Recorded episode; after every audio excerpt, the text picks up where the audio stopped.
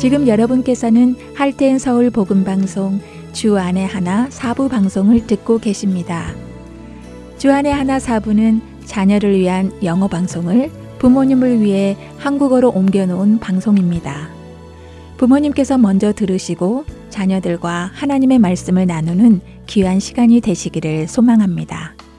주안의 하나 사부에는 Let's Read the Bible 요셉의 일생을 드라마로 들어보는 시간 꿈꾸는 자 요셉 자녀와 함께하는 묵상 시간 Daily Devotional 그리고 은혜의 설교 말씀 시간이 준비되어 있습니다. 먼저 Let's Read the Bible로 이어집니다.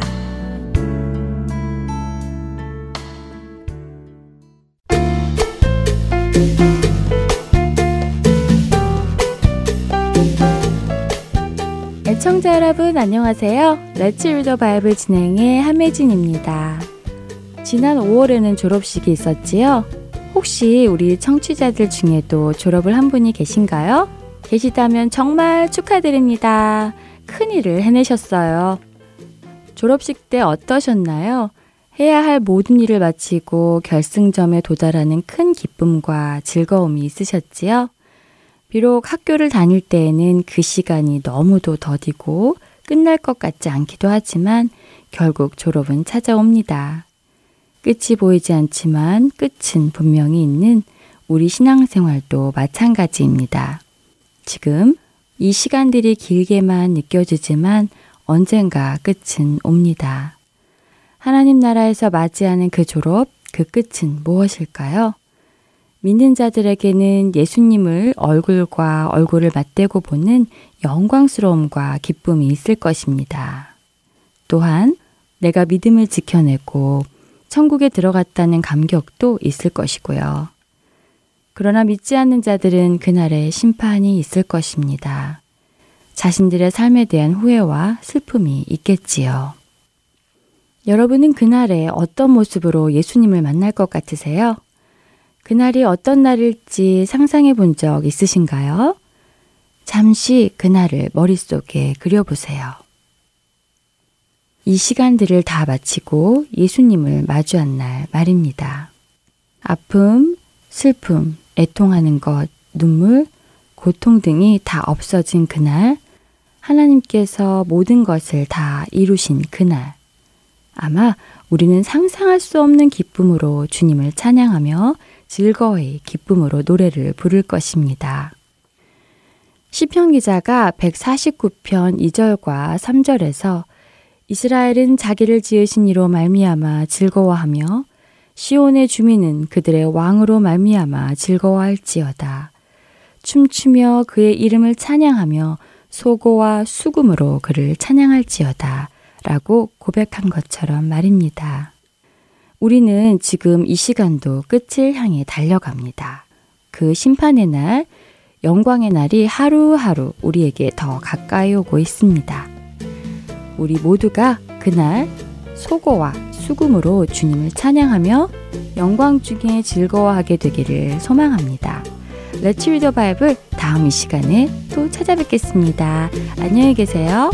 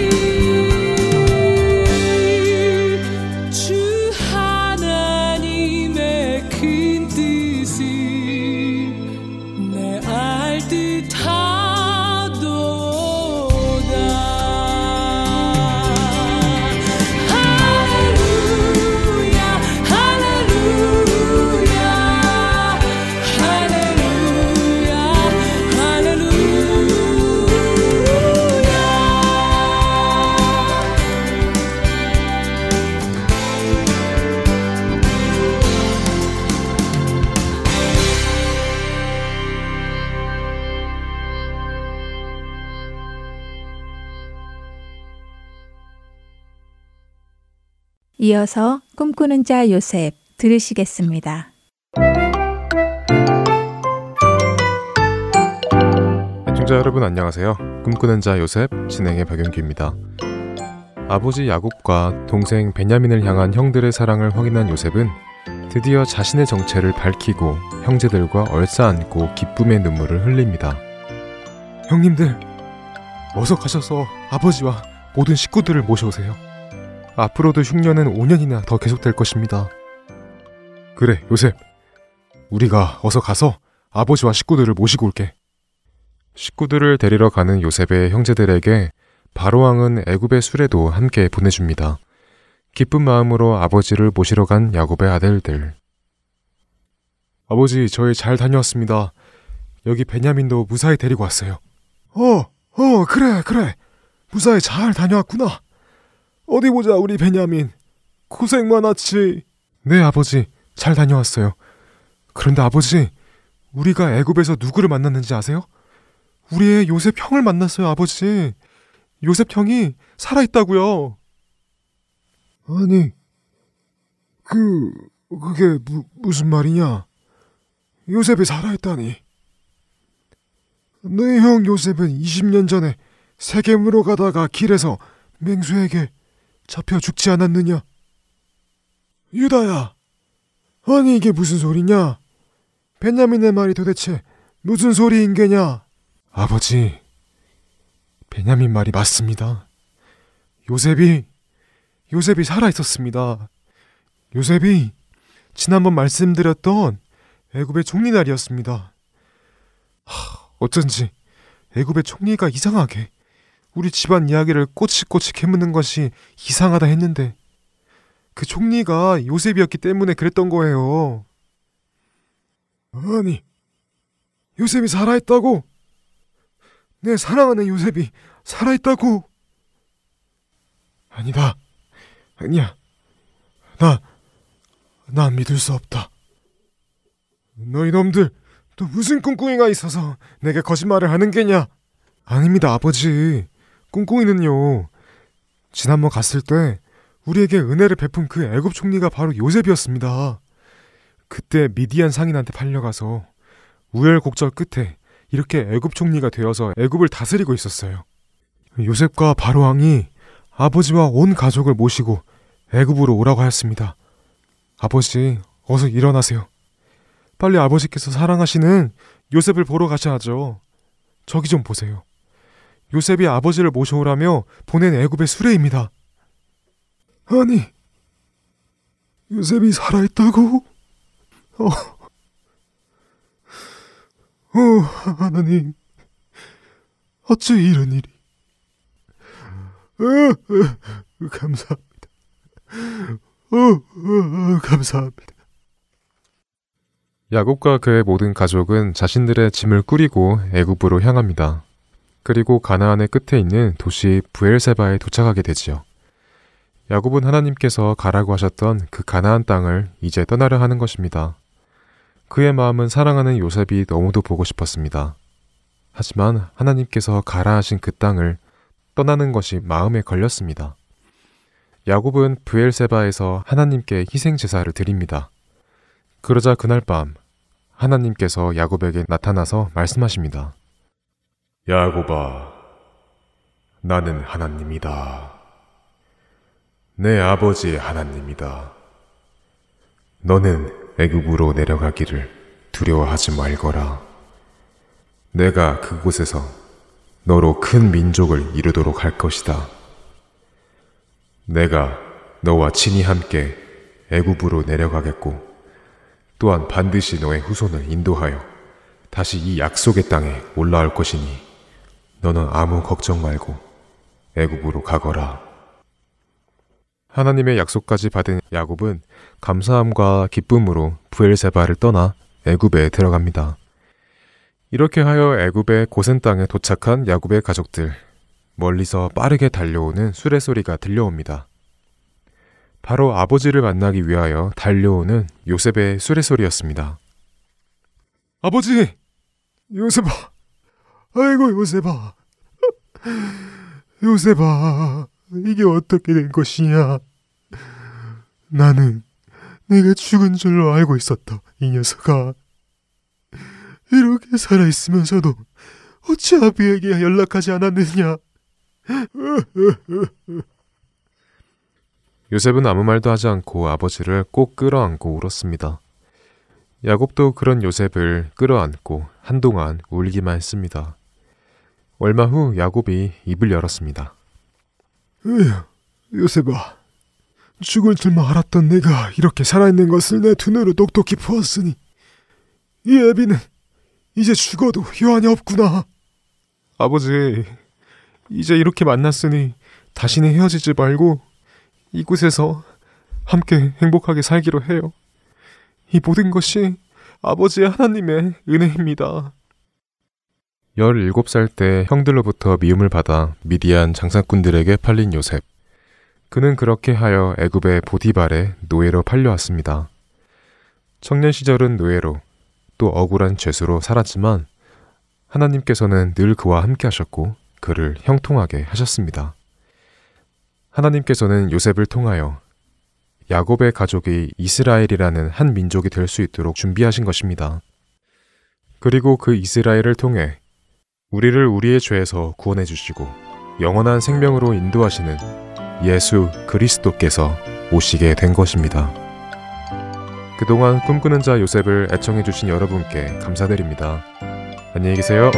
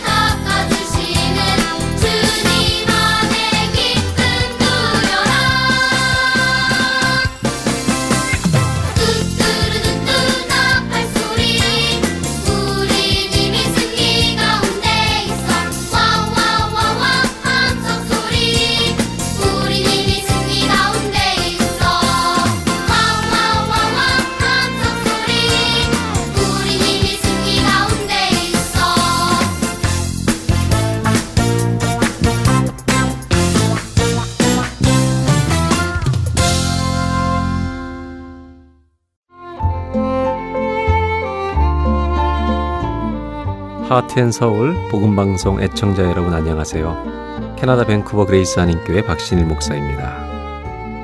복음을 전하는 일은 모든 그리스도인들에게 맡겨진 사명입니다.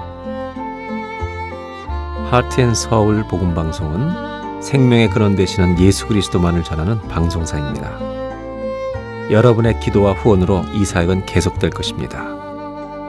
믿지 않는 자들에게는 복음을, 믿는 자들에게는 영적 성장을 전해줄 것입니다. 이 귀한 사역에 여러분들의 동참과 기도와 후원을 부탁드립니다. 감사합니다.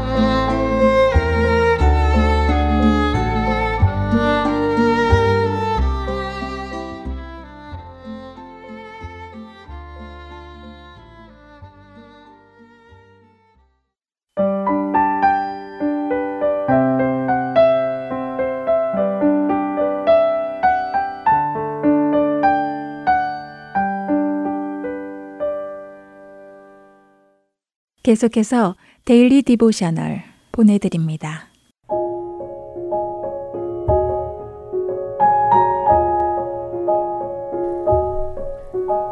애청자 여러분 안녕하세요. Daily Devotional 진행의 최소영입니다. 자녀들이 외모나 재능 등 하나님께서 창조하신 자신의 모습을 감사하며 받아들이고 있나요? 다른 사람들과 비교하며 불평하거나 원망하고 있지는 않는지요. 오늘 좌의 이야기를 통해 이것에 대해 자녀들과 나누어 보고 말씀을 묵상하는 시간 되시길 바랍니다. 오늘 데일리 디보셔널의 제목은 The Puzzle입니다. 아빠는 좌을 찾아 지하로 내려가는 중입니다. 아직도 거기 있니? 농구하러 가야 하잖아. 지하에 있는 거실 바닥에 앉아 퍼즐을 맞추고 있는 좌는 아빠의 말씀에 농구하기 싫다고 대답합니다. 다른 아이들은 키가 많이 컸는데 자신은 키가 그대로라며 불공평하다는 것이지요. 아빠는 한참 퍼즐에 열중하고 있는 좌에게 다가가셔서 퍼즐 조각들을 많이 맞췄구나. 내가 좀 도와줄까? 라고 말씀하십니다. 좌는 고개를 끄덕이며 퍼즐 박스에 그려진 그림을 아빠에게 보여드렸지요.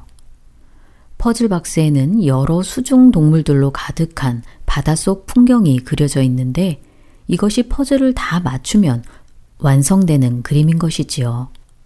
좌는 지금까지 불가사리와 해초 몇 개를 맞추었다고 말합니다. 아빠는 바닥에 흩어져 있는 초록색 퍼즐 조각들을 유심히 살펴보신 후 이 조각들은 그림에 나온 해초 같다고 하셨지요. 좌는 그 조각들이 잘 맞을 것 같아서 억지로 맞춰보려고 했다고 합니다.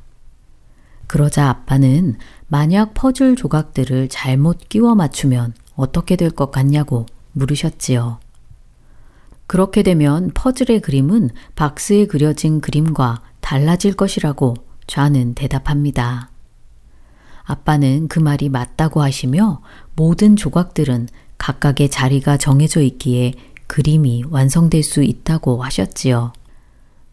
아빠는 좌이 억지로 끼워 잘못 맞추어 놓은 퍼즐 조각 하나를 빼서 손에 놓고는 이렇게 말씀하십니다. 이 퍼즐 조각은 너랑 비슷한 것 같구나. 너도 이 조각도 독특하고 하나뿐이잖아. 이 퍼즐 조각이 특별한 모양으로 만들어진 것처럼 하나님께서는 너를 다른 사람들에겐 없는 너만의 재능을 가진 특별한 모습으로 만드셨지. 너는 키가 작다고 하지만 그것도 하나님께서 선하신 뜻대로 창조하신 모습인데 하나님께서 너를 창조하신 그대로의 모습에 감사하기보다 그저 키가 더 크기만을 바라는 것 같구나. 아빠의 말씀에 좌는 자신의 모습이 맞지 않는 퍼즐을 억지로 끼워 넣는 것과 비슷한 것 같다고 말합니다. 이 말에 동의하시며 아빠는 각각의 퍼즐 조각들이 딱 들어맞아 전체 그림을 보여주듯이 좌의 모습은 하나님께서 계획하신 그림에 퍼즐처럼 딱 맞는 것이라고 하십니다. 하나님은 우리 각자를 다 다른 모습으로 창조하셔서 우리를 통해 예수님을 모르는 자들에게 예수님이 어떤 분이신지 보여주신다는 것이지요. 아빠는 좌니 앞으로 키가 더 클 수도 있고 그래서 원하는 대로 농구 선수가 될 수도 있지만 그렇지 않더라도 너무 근심하지 말라고 하십니다. 자신이 잘할 수 있는 일이 무엇인지 발견할 수 있도록 예수님께 도와달라고 기도하여 하나님이 계획하신 그림에 맞춰지도록 해야 한다고 아빠는 말씀하십니다. 아빠의 말씀에 좌는 오늘 밤 이것에 대해 기도해야겠다고 대답합니다. 자녀들이 하나님께서 창조해 주신 자신의 모습을 부끄러워하지 않고 감사히 여기고 있는지 아니면 다른 사람들에게 인정받기 위해 자신의 모습과 다르게 행동하고 있지는 않는지 물어보시기 바랍니다. 예수님은 하나님께서 창조하신 우리의 지금 이 모습 그대로를 받아주시고 사랑해 주십니다. 그렇기에 우리도 우리 자신의 모습을 받아들이고 감사해야 합니다. 하나님께서는 우리 각자에게 다 다른 독특한 재능과 성격을 주셨고, 우리들은 퍼즐 조각처럼 하나님께서 계획하신 그림에 맞추어질 것입니다. 하나님께서 주신 우리 자녀들의 은사가 하나님을 위해 쓰여지도록 함께 기도하시기 바랍니다. 오늘 묵상할 말씀은 시편 139편 14절 내가 주께 감사하옵은 나를 지으심이 심히 기묘하심이라 주께서 하시는 일이 기이함을 내 영혼이 잘 아나이다 입니다. 우리를 창조하시고 그분의 선한 목적대로 이끄시는 하나님께 감사하는 우리 자녀들 되길 소망하며 데일리 디보셔널 마칩니다. 안녕히 계세요.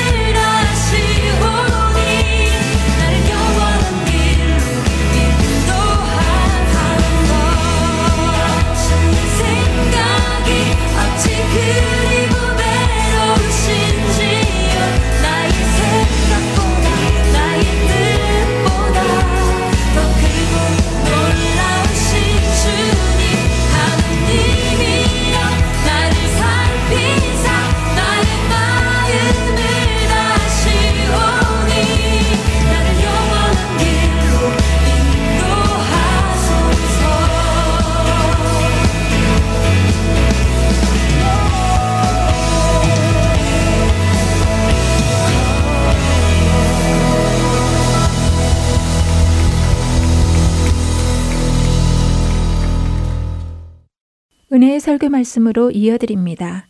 오늘은 롤스 캐롤라이나 그린스보로 한인 장로교회 한일철 목사님께서 요한복음 3장 1절에서 16절의 본문으로 리고 데모의 길이라는 제목의 말씀을 전해 주십니다. 은혜의 시간 되시기 바랍니다.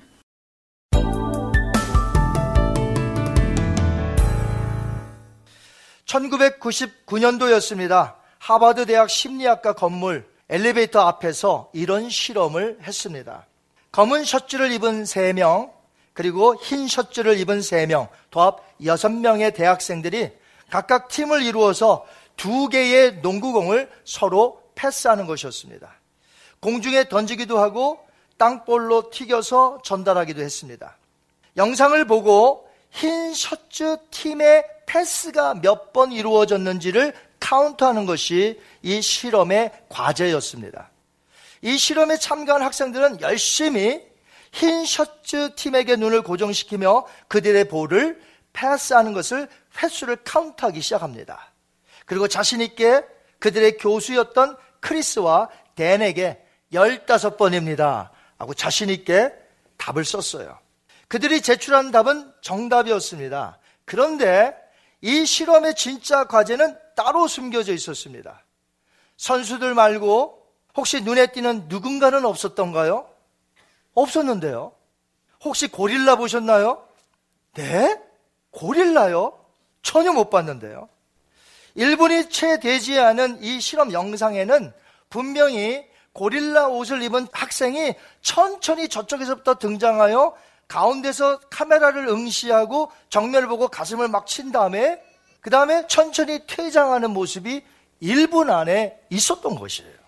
그러나 실험 참가자들의 50% 절반이 그러니까 저희가 이렇게 모였으면 이 절반이 못 본 겁니다. 절반은 보셨고 50%는 전혀 알아채지 못했습니다. 다시 영상을 rewind 해보니까 그들은 그제서야 자기들 눈앞에 고릴라가 있음을 깨닫고서는 아니 우리가 어떻게 하다가 고릴라를 못 봤지? 더더욱 자기 자신에 놀랬다는 것입니다. 그런데 제가 오늘 소개할 그 니코티모스라고 하는데 이 니고데모라는 사람이 마치 흰 티셔츠를 입은 학생들이 서로 패스하는 볼만 열심히 카운트하다가 분명히 등장했던 고릴라를 보지 못했던 그 50%의 사람이었다는 것이에요. 그 당시 니고데모는 유대교 스승이었던 레바이, 랍비였습니다. 최고의 의결 기관인 사내들인 공회원 관원이었습니다. 니고데모는 하나님께서 이스라엘에게 주셨던 613개의 율법을 지키는 것에만 몰두하며 자기가 뭘 지켰지? 카운트만 하던 바리새인이었는데 그러다가 정작 그 앞에 나타난 예수 그리스도 구원자를 그만 놓치고 말았다는 것이에요. 니고데모가 밤에 예수님에게 찾아왔다는 한 가지 사실만 보고 우리가 성급하게 그가 예수님에게 남달리 찾아왔기 때문에 예수님을 구원자로 여겨 본 것이 아닙니까? 라고 생각하면 안 됩니다.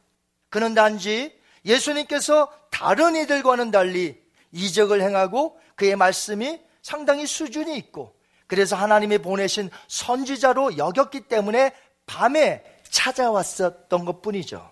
만약에 그가 예수님을 자신의 구원자로 보았다면 예수님께서 니고데모에게 너 구원받아야 되겠다.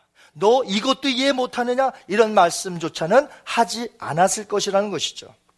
오늘날 현대 수많은 크리스찬들도 니고데모처럼 교회는 나오는데 자신이 볼 것만 봅니다. 자신이 관심 있어 하는 것만 보고요. 눈에 보이는 것만 카운트합니다. 아, 내가 이거, 이런 거, 이런 거 잘했지? 이런 거를 카운트해 둡니다. 자신이 관심 있는 것만 본단 말이에요. 그래서 교회에 오면은 아, 성가대원이 오늘 몇 명이 섰지? 카운트 해봅니다. 남자가 몇 명이었지? 여자가 몇 명이었지? 또 어떤 분은 한 걸음 더 나가서 천장에 전구가 무엇이 안 들어오는지 이런 거 세고 또 어떤 분은 이 국기가 지금 몇 개가 있는가 이런 거를 예배 시간에 세고 있습니다. 자, 이런 것은 처음 교회를 다니는 초신자 얘기가 아니고 유대교의 지도자였던 니고데모처럼 교회에 와서 자신이 보고 싶은 것만 보고 간다는 것이에요. 그 중에는 교회들마다 목사도 있고 거기에는 교회 중직자도 있다는 것입니다. 자신이 보고 싶은 것만 봐요. 관심 있는 것만 보고 간다는 것이에요. 이거를 바꾸어 말하면 니고데모처럼 구원자 되시는 예수님은 전혀 보지 못하고 내가 교회에 와서 그냥 보고 싶은 것만 보고 간다는 것입니다. 이것은 매우 충격적인 말이에요.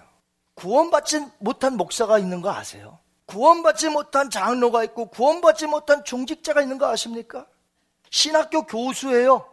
그런데 구원받지 못한 교수가 있어요. 이단들에 많이 빠지는 자들이 목사요, 장로요, 중직자들이에요. 니고데모의 길에는 분명 거듭남이 필요했습니다. 거듭남이 뭡니까? born again. 예수님이 보실 때 거듭남이 없이 행했던 니고데모의 모든 것은 다 쓸 데가 없었던 것이죠. 그렇게 니고데모에게 참 시급한 것은 바로 거듭남의 길이었다는 것이에요. 그가 밤에 찾아와 예수님께 말씀을 나누는데 겉으로 봐서는 그럴듯한 고백을 하지요. 하지만 예수님은 완전히 다른 답변을 합니다. 마치 동문서답 같아요. 우리 요한복음 3장 2절과 3절을 한번 같이 읽어보도록 하겠습니다. 하나님이 함께 하시지 아니하시면 당신이 행하시는 이 표적을 아무도 할 수 없음이니이다. 예수께서 대답하여 이르시되 진실로 진실로 내게 이르노니 사람이 거듭나지 아니하면 하나님의 나라를 볼 수 없느니라. 아멘. 니고데모의 입장에서는 예수님께서 마치 동문서답하는 것 같이 보였을지 몰라도 예수님은 그의 영적 상태를 정확하게 짚으신 것이에요. 그가 비록 이스라엘의 지도자인 레바이, 라비오, 사내들은 공회원, 관원이지만 거듭나지 못한 그는 천국을 본 적도 없고 천국에 이미 들어간 적도 없는 상태임을 예수님은 그를 지적한 것입니다. 니고데모는 지도자였음에도 불구하고 영적인 사람이 아니었던지라 예수님이 하신 말씀, 너 본어겐 해야 되겠다 하는 말씀을 육신적인 답변으로 응수하죠. 그래서 말한다는 것이 고작 내가 어떻게 나이가 이렇게 많은데 어머니의 모태에 두 번째 들어갔다가 나올 수 있겠습니까? 라는 이런 대답만 늘어놓는 것이에요. 우리가 육신적으로는 한 번 태어나는 것으로 족합니다. 육신적으로 태어났다는 것이 무엇인 줄 아세요? 우리는 아담의 후손으로 이 땅에 왔다는 것이에요. 즉, 우리는 죄 가운데 태어났다는 것입니다. 그렇기 때문에 영생, 구원을 받아야 되려면 반드시 하나님께로부터 거듭나는, 태어나는 그런 체험을 해야 한다는 것이죠. 그것이 바로 거듭남, born again, regeneration. 그 거듭남은 오직 예수님을 믿음으로 가능한 것인 줄 믿으시기 바랍니다. 이 사실을 구약 성경에 박사했던 니고데모가 전혀 몰랐던 것이에요. 저와 여러분도 어머니의 모태에서 한 번 태어났지만 성경은 우리에게 분명히 말합니다. 한 번 더 태어나야 한다는 것이에요. 여러분, 이 이야기는 니고데모에게만 적용되는 것이 아니라 바로 하나님께서는 오늘 우리 각자에게 오늘 반드시 넘어서야 할 문제임을 가르쳐 주고 있습니다. 우리가 예수님 앞에 다 서기 때문에 그래요. 저와 여러분, 어머니 모태에서 한 번 태어났지만 성경 우리에게 뭐라고요? 한번더 태어남이 필요하다는 거예요. 반드시. 그것은 어머니 모태에 다시 들어갔다가 태어나는 육체적인 것을 의미하는 것이 아니라 하나님이 보내신 그의 아들 예수 그리스도를 이 세상의 유일한 구세주임을 믿고 내가 하나님부터 영적으로 태어나야 한다는 것이죠. 오직 예수님을 믿을 때에 하늘로부터 거듭나는 체험을 하게 됩니다. 예수님은 니고데모가 유대인이요 바리새인이요 관원이었기 때문에 구약 성경에 상당한 지식이 있는 줄 아셨어요. 하지만 구약을 잘못 알고 있기 때문에 구약에서 있었던 두 가지 사건을 예수님은 지금 예를 들면서 그가 왜 거듭나야 되는지의 당위성에 대해서 구약과 연결하여 두 가지 사건을 설명하고 있습니다. 그러므로 예수님께서 말씀하신 구약 성경을 이 시간에 우리도 알아야만 이해가 쉽다는 것이죠. 먼저 중요한 단어가 있습니다. 요한복음 3장 5절에서 찾으셔야 돼요. 이 본문 9절 3장 5절에서 이 중요한 단어를 찾으셔야 됩니다. 한번 읽습니다. 예수께서 대답하시되 진실로 진실로 너에게 이르노니 사람이 물과 성령으로 나지 아니하면 하나님 나라에 들어갈 수 없느니라. 아멘. 자, 두 가지를 찾으셔야 되는데 무엇이죠? 물과 성령. born of water and the spirit. 물과 성령입니다. 예수님은 니고데모에게 너가 물과 성령으로 거듭나지 아니하면 하나님 나라에 들어갈 수 없느니라 아주 단호히 말씀하셨습니다. 태어난다는 서브젝으로 우리가 이야기 나눌 때에 태어나는 아기가 수동적일까요? 잉태하여 힘을 내는 어머니가 수동적일까요? passive한 사람이 누구예요? active한 분이 누구예요? 엄마란 말이에요. 그래서 여러분 병원에 왜 출산하러 들어가면 엄마에게 하는 말이 뭐죠? 어머니 힘을 내세요. 힘을 안 내다가 산모 아기 다 죽는 것이에요. 생명을 잉태한 어머님이 아기를 위해 온 힘을 내는 것입니다. 아기가 아닙니다. 즉, 탄생을 통해 예수님께서 하시고자 하는 말씀이 무엇입니까? 하나님의 나라를 보며 하나님 나라에 들어가는 것은 우리 인간이 무슨 적극적인 일을 해서 들어가는 것이 아니라는 것이에요. 나를 하나님의 자녀로 태어나게 하신 분은 오직 예수님이시라는 것을 우리에게 가르쳐 주고 있습니다.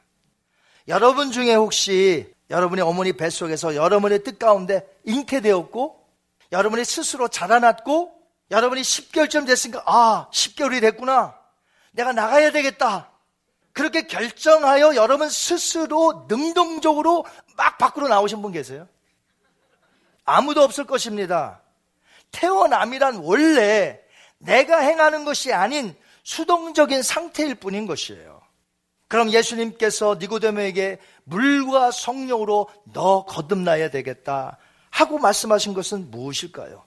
이 표현, 물과 성령이라는 표현은 유대인이라면 우리 한국 분이라면 잘 모를 텐데 유대인이라면 구약을 알고 있는 유대인이라면 줄줄줄줄 구약을 꿰고 있거든요. 잘 아는 배경입니다. 우리 그런데 10절을 먼저 볼까요? 10절 한번 보겠습니다. 예수께서 그에게 대답하여 이르시되 너는 이스라엘의 선생으로서 이러한 것들을 알지 못하느냐. 구약에 대해서 너무 잘 알고 있는데 이 말씀은 구약을 모른다 이 말이 아니라 구약에 있는 이 말씀을 예수님이 나에게 적용되고 있는데 이걸 모르느냐 하는 말씀이에요. 예수님은 구약 에스겔서 36장에 있는 내용으로 니고데모에게 첫 번째 물과 성령에 대해서 상기시키고 있습니다. 우리 에스겔서 36장 25절, 26절 같이 읽습니다. 맑은 물로 너에게 뿌려서 너희로 정결하게 하되 곧 너희 모든 더러운 곳에서와 모든 우상 숭배에서 너희를 정결하게 할 것이며 또 새 영을 너희 속에 두고 새 마음을 너에게 주되 너희 육신에서 굳은 마음을 제거하고 부드러운 마음을 줄 것이며 또 내 영을 너희 속에 두어 아멘. 자 여기서 무슨 내용이 나오죠? 물과 성령이 나옵니다. 자 그 당시에 이 에스겔서는 이미 바벨론 포로에 붙잡혀 왔어요. 거기서 에스겔이 선지자 역할을 합니다. 붙잡혀온 남한국 유대인들이 소망이 있겠습니까? 소망이 없어요. 그들은 포로로 붙잡혔습니다. 그들은 소망이 없어요. 그런데 하나님께서 에스겔서 36장 25절, 26절을 통하여 내가 너희들의 더러운 죄를, 왜? 죄 때문에 지금 끌려왔거든요. 너희의 더러운 죄를 내가 물로 씻어 너희를 정결하게 하겠으며 하나님의 영을 너희들의 마음에 새기고 너희들의 마음에 두어 내가 너희를 새롭게 창조하겠다라고 하신 말씀을 에스겔 선지자를 통하여 하신 것입니다. 여기서 물과 성령이 나온단 말이에요. 여기서도 역시 능동적으로 주도하시는 분이 누구입니까? 지금 바벨론의 포로로 잡혀온 사람들이 능동적인가요? 아니요, 수동적입니다. 그들은 힘이 없어요. 바벨론 포로에서 어떻게 70년 후에 자기들의 힘으로 나갈 수 있습니까? 하지만 바벨론 포로에서 그들을 이끌어내시고 역사하시는 분이 누구냐? 주도권을 잡으시고 능동적으로 일하시는 하나님이라는 것이죠. 그렇게 하시겠다고 계시했던 말씀은 이제 이루려고 때가 되어 정말 물과 성령으로 우리의 죄악을 사하시고 깨끗게 하시고 우리에게 성령을 우리 안에 부어 주실 예수 그리스도가 이 예언의 말씀에 응답이 되었다는 것이죠. 그러므로 물과 성령으로 거듭나야 한다는 말은 단지 인간적인 포로의 해방이 아니라 더 뛰어넘어 그들의 죄에 대하여 죽고 성령에 의하여 다시 살아날 것을 말씀하신 내용입니다. 이것을요, 재창조. 새 창조라고 부릅니다. 그래서 바울은 예수님을 믿는 우리를 가리켜 new creation, 새로운 피조물이다라고 말씀하셨어요. 물과 성령은 성경에 보니 아주 밀접한 관계가 있었습니다. 태초에 천지가 창조될 때에 수면 위에 수면이 뭐예요? 물 하나님의 신이 운행하시더라. 또한 예수님은 니고데모에게 성령에 대해서 말씀하시면서 바람에 비유하셨어요. 자, 성령님이 무엇이라고요? 무엇에 비유하셨어요? 바람. 자, 우리 요한복음 3장 8절에 예수님이 하신 말씀이에요. 바람이 임의로 불 때 너가 그 소리는 들어도 어디서 와서 어디로 가는지 알지 못하나니 성령으로 난 사람도 다 그러하도다. 아멘. 원래 성령으로 번역된 이 히브리어 루아크, 이게 성령님입니다. 루아크는 그 뜻이 성령님도 있지만 바람, 숨, 호흡이란 뜻도 있어요. 여러분 성령님이 펜테코스탈 오순절 날 마가의 다락방에 강하게 임하실 때에 그때의 현상을 아시나요? 급하고 강한 바람 같은 소리가 있어. 결코 우연이 아니죠. 그렇다면 여러분은 홍해 바다 위에 바람이 밤새 불었던 그 사건 아십니까? 물 위에 바람이 밤새 불었단 말이죠. 성령의 바람과 물이 함께 있었던 아주 중요한 사건이 홍해바다 사건이었습니다. 바람이 불더니 홍해가 갈라지고 어떤 일이 벌어졌어요? 모든 죄인들을 상징하는 애국 군대는 그 안에서 다 죽었습니다. 바람에 의하여 하나님의 백성들만 물을 마른 땅처럼 걸어서 반대편으로 올라왔다는 것이에요. 무슨 뜻입니까? 이처럼 홍해바다 사건은 죄인들은 죽고 새로운 생명이 탄생되어 올라오는 것이라는 것이죠. 예수님께서 거듭나기 위해 성령, Holy Spirit을 말씀하셨는데 조금 전에 살펴봤던 에스겔서 36장에서 연결되는 37장까지 예수님이 말씀하신 것이에요.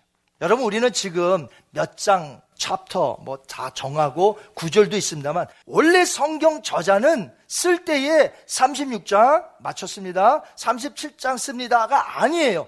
계속해서 연결해서 쓰는 것이에요. 그렇기 때문에 예수님은 에스겔서 36장과 37장에 있는 이 같은 내용을 계속해서 지금 니고데모에게 말씀하고 계십니다. 37장에 어떤 내용이 나오냐면 그것은 하나님의 영이 임하자 마른 뼈가 살아나 하나님의 큰 군대가 되는 내용이 나옵니다.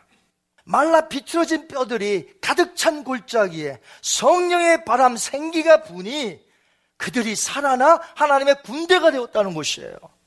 여러분, 우리 교회가 그런 하나님의 군대가 되기 바랍니다.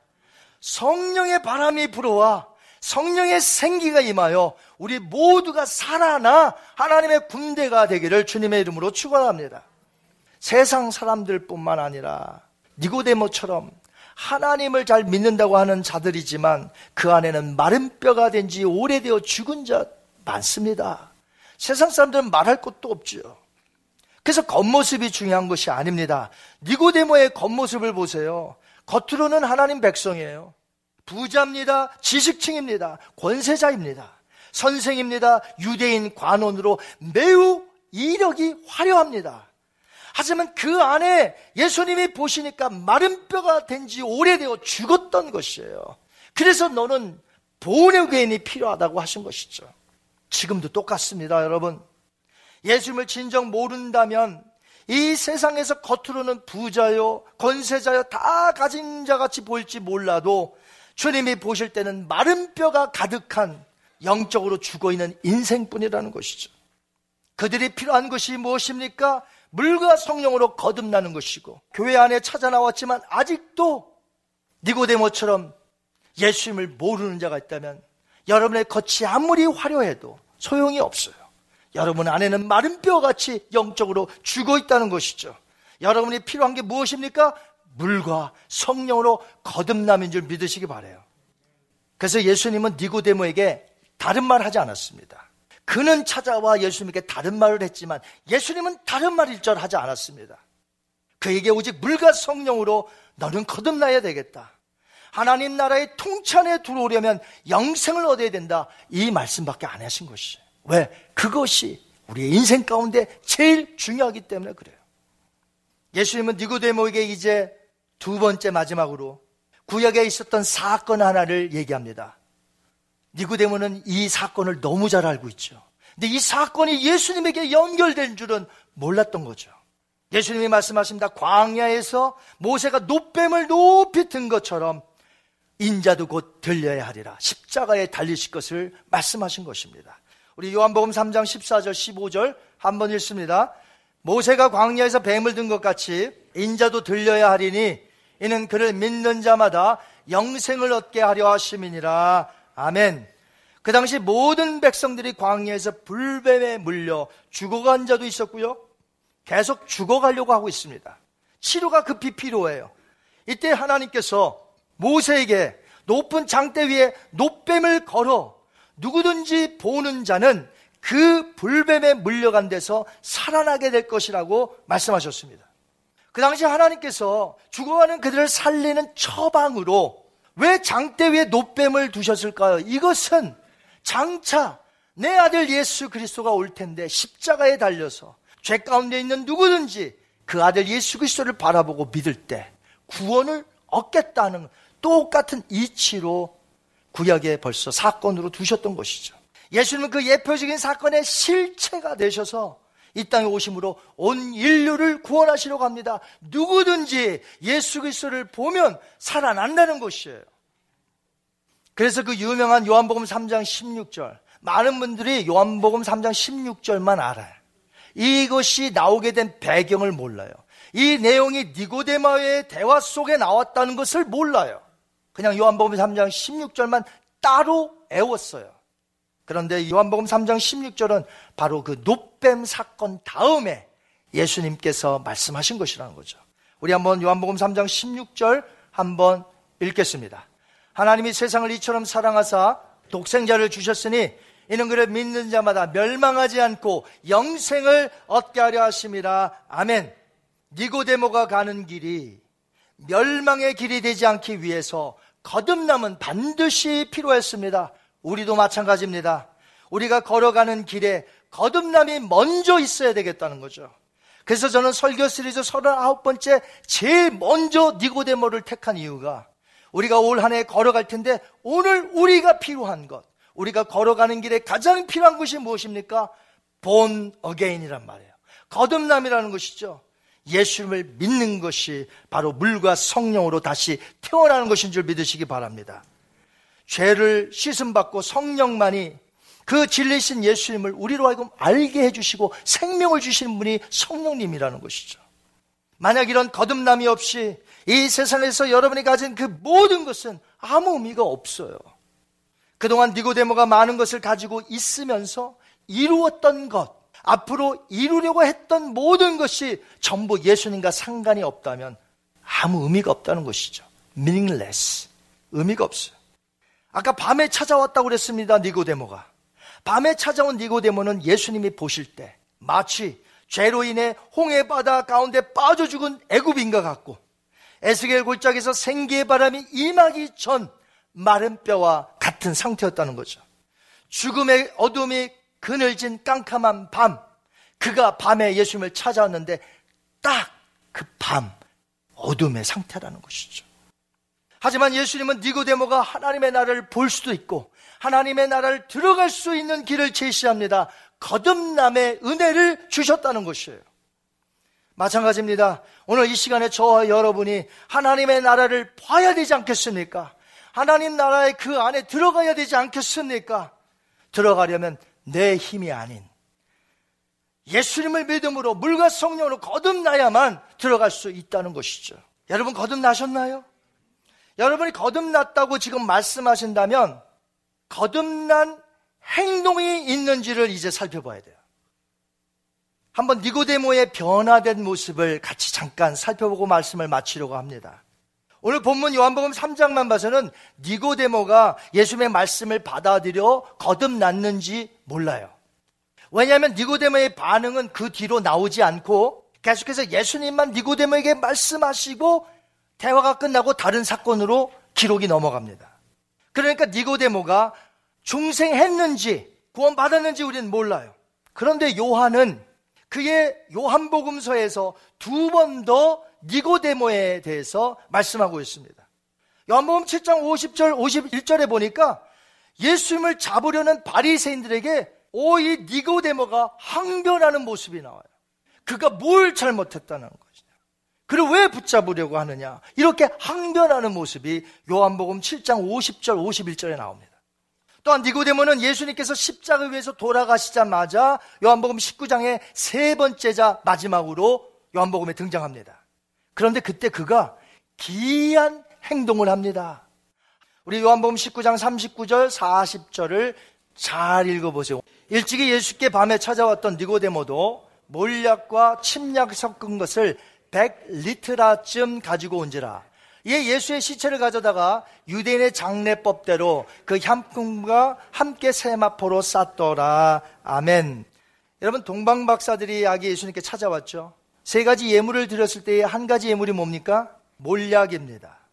근데 몰약은 유대인의 왕으로 오신 분에게 드려진 새 예물 중에 하나였는데 특별히 몰약은 죽게 될 것을 암시하는 거예요.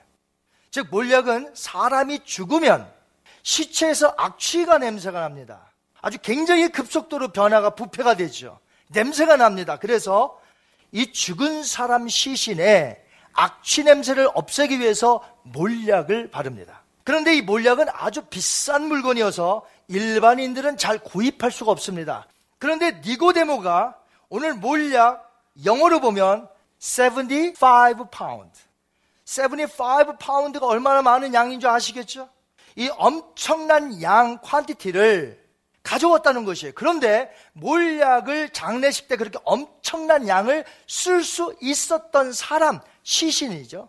쓸 수 있었던 사람은 그 나라의 왕 한 사람밖에 없대요. 무슨 뜻입니까? 결국 니고데모가 예수님을 자신의 왕으로 인정했다는 것이죠.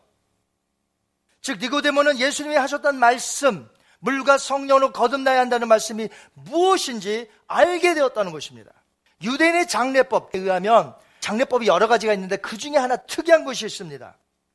몰약과 침향을 많이 가져와 그 시체와 함께 세마포로 싼다는 것은 죽은 이가 너무 소중해서 이것을 넣는 사람도 같이 죽는다 이런 의미가 있다는 것이.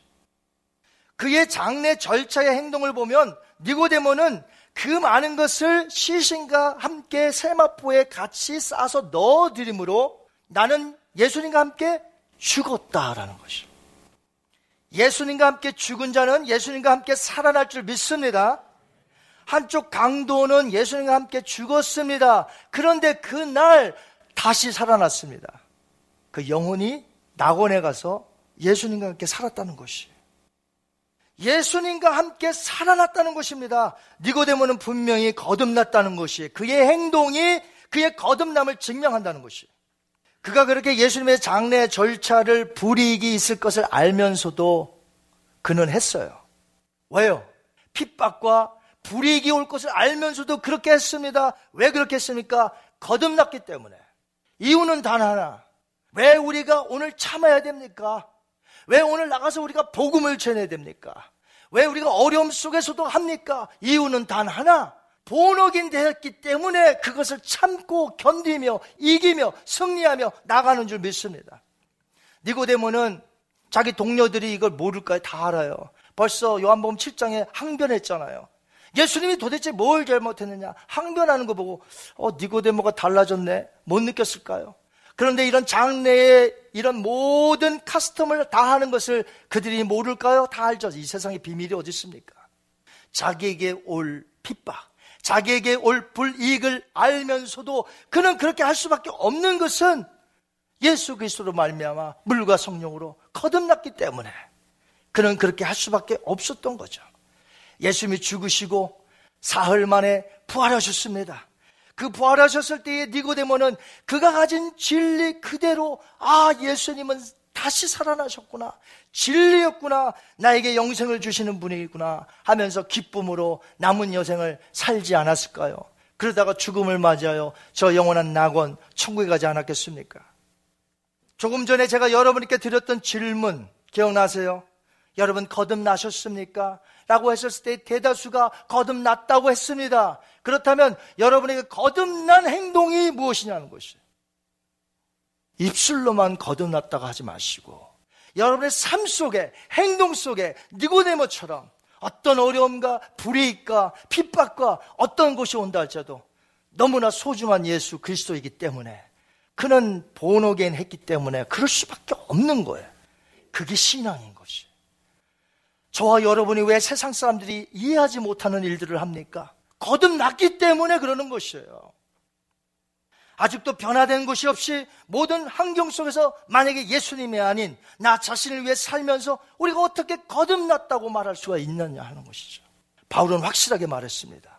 로마 교회에게 우리가 살아도 주를 위하여 살고 죽어도 주를 위하여 죽나니 그러므로 우리는 사나 죽으나 주의 것이로다. 여러분은 니고데모처럼 거듭남의 길을 통과하셨습니까? 2019년도 거듭남의 길을 통과하지 않고 가는 것은 무의미하다는 것이 오늘 이 시간 여러분에게 무엇을 해라는 것이 아니잖아요. 뭐 이만큼 행해야 구원받는다는 것이 아니잖아요.